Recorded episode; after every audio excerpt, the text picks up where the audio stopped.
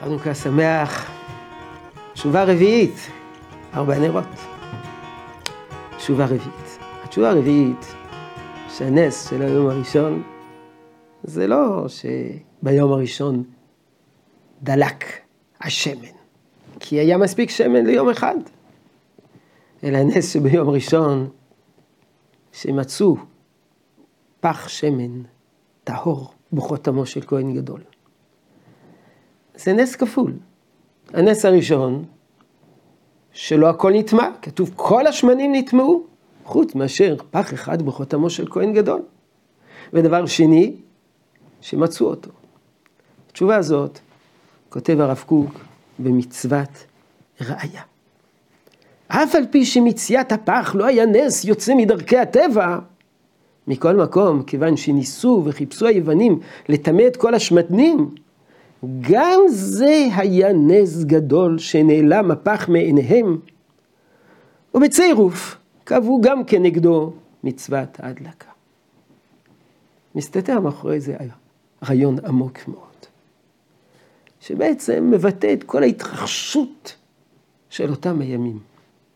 היוונים ניסו לטמא את כל השמנים. אומר הרב קוק בספרו אורות, השמנים זאת היהדות הגלויה. ניסו לטמא את היהדות. נכון, כתוב בעל הניסים, טמאים מול טהורים. היוונים ניסו לטמא את היהדות. מה זה נקרא לטמא את היהדות? לעשות תרכובת של יהדות ויווניות, זה ההלניזם, תרכובת שמסלפת, שמעוותת, שמשבטת, משבשת, שמקלקלת, שמוציאה את הרוח, שמוציאה את הנשמה. הם כמעט הצליחו לטמא את כל היהדות, לטמא את הכל. הם טימאו את ארץ ישראל. הם טימאו את הר הבית. הם אפילו הצליחו לטמא את ההיכל. המהר"ל אומר דבר מופלא, היכל בגמטריה 65, יוון בגמטריה 66. הם הצליחו אפילו להתגבר על קדושת ההיכל, לטמא את קדושת ההיכל. אבל משהו יותר פנימי הם לא הצליחו לטמא. פח חתום, פחתה של שמן טהור, חתום בחותמו של כהן גדול. קודש הקודשים, משהו יותר עמוק, משהו יותר פנימי, משהו יותר נסתר. את זה הם לא הצליחו לטמא. בלשונו של הרב קוק, הם הצליחו לטמא את היהדות הגלויה. אבל נשאר משהו פנימי, עמוק, בתוך עם ישראל, שאותו הם לא הצליחו לטמא. וזה הנס.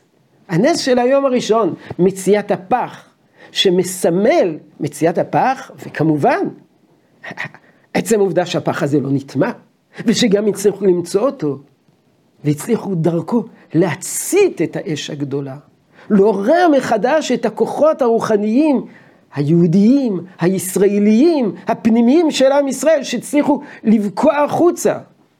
ואומר הרב קוק בעצם, שזה הביטחון שלנו. הביטחון שלנו לדורי דורות. אנחנו נפגוש במהלך הדורות עוד הרבה יוונים, צאצאיהם של היוונים, וצאצאי צאצאיהם. ושוב יהיה עימות איתם. מה הביטחון שננצח? אותו פח של שמן טהור, חתום בחותמו של כהן גדול, כשם שהוא נמצא אז, כך לדורי דורות הוא מלווה אותנו.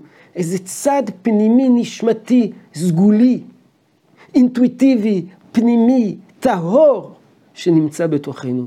אפשר לטמא את כל היהדות מסביב. אבל לא יצליחו להגיע עד אותה נקודה פנימית. ובאותו רגע שקיימת הנקודה הפנימית הזאת, היא יכולה לחדש את הכל, לחדש את היהדות, כמו שהיה באותם הימים. חנוכה שמח לכולם.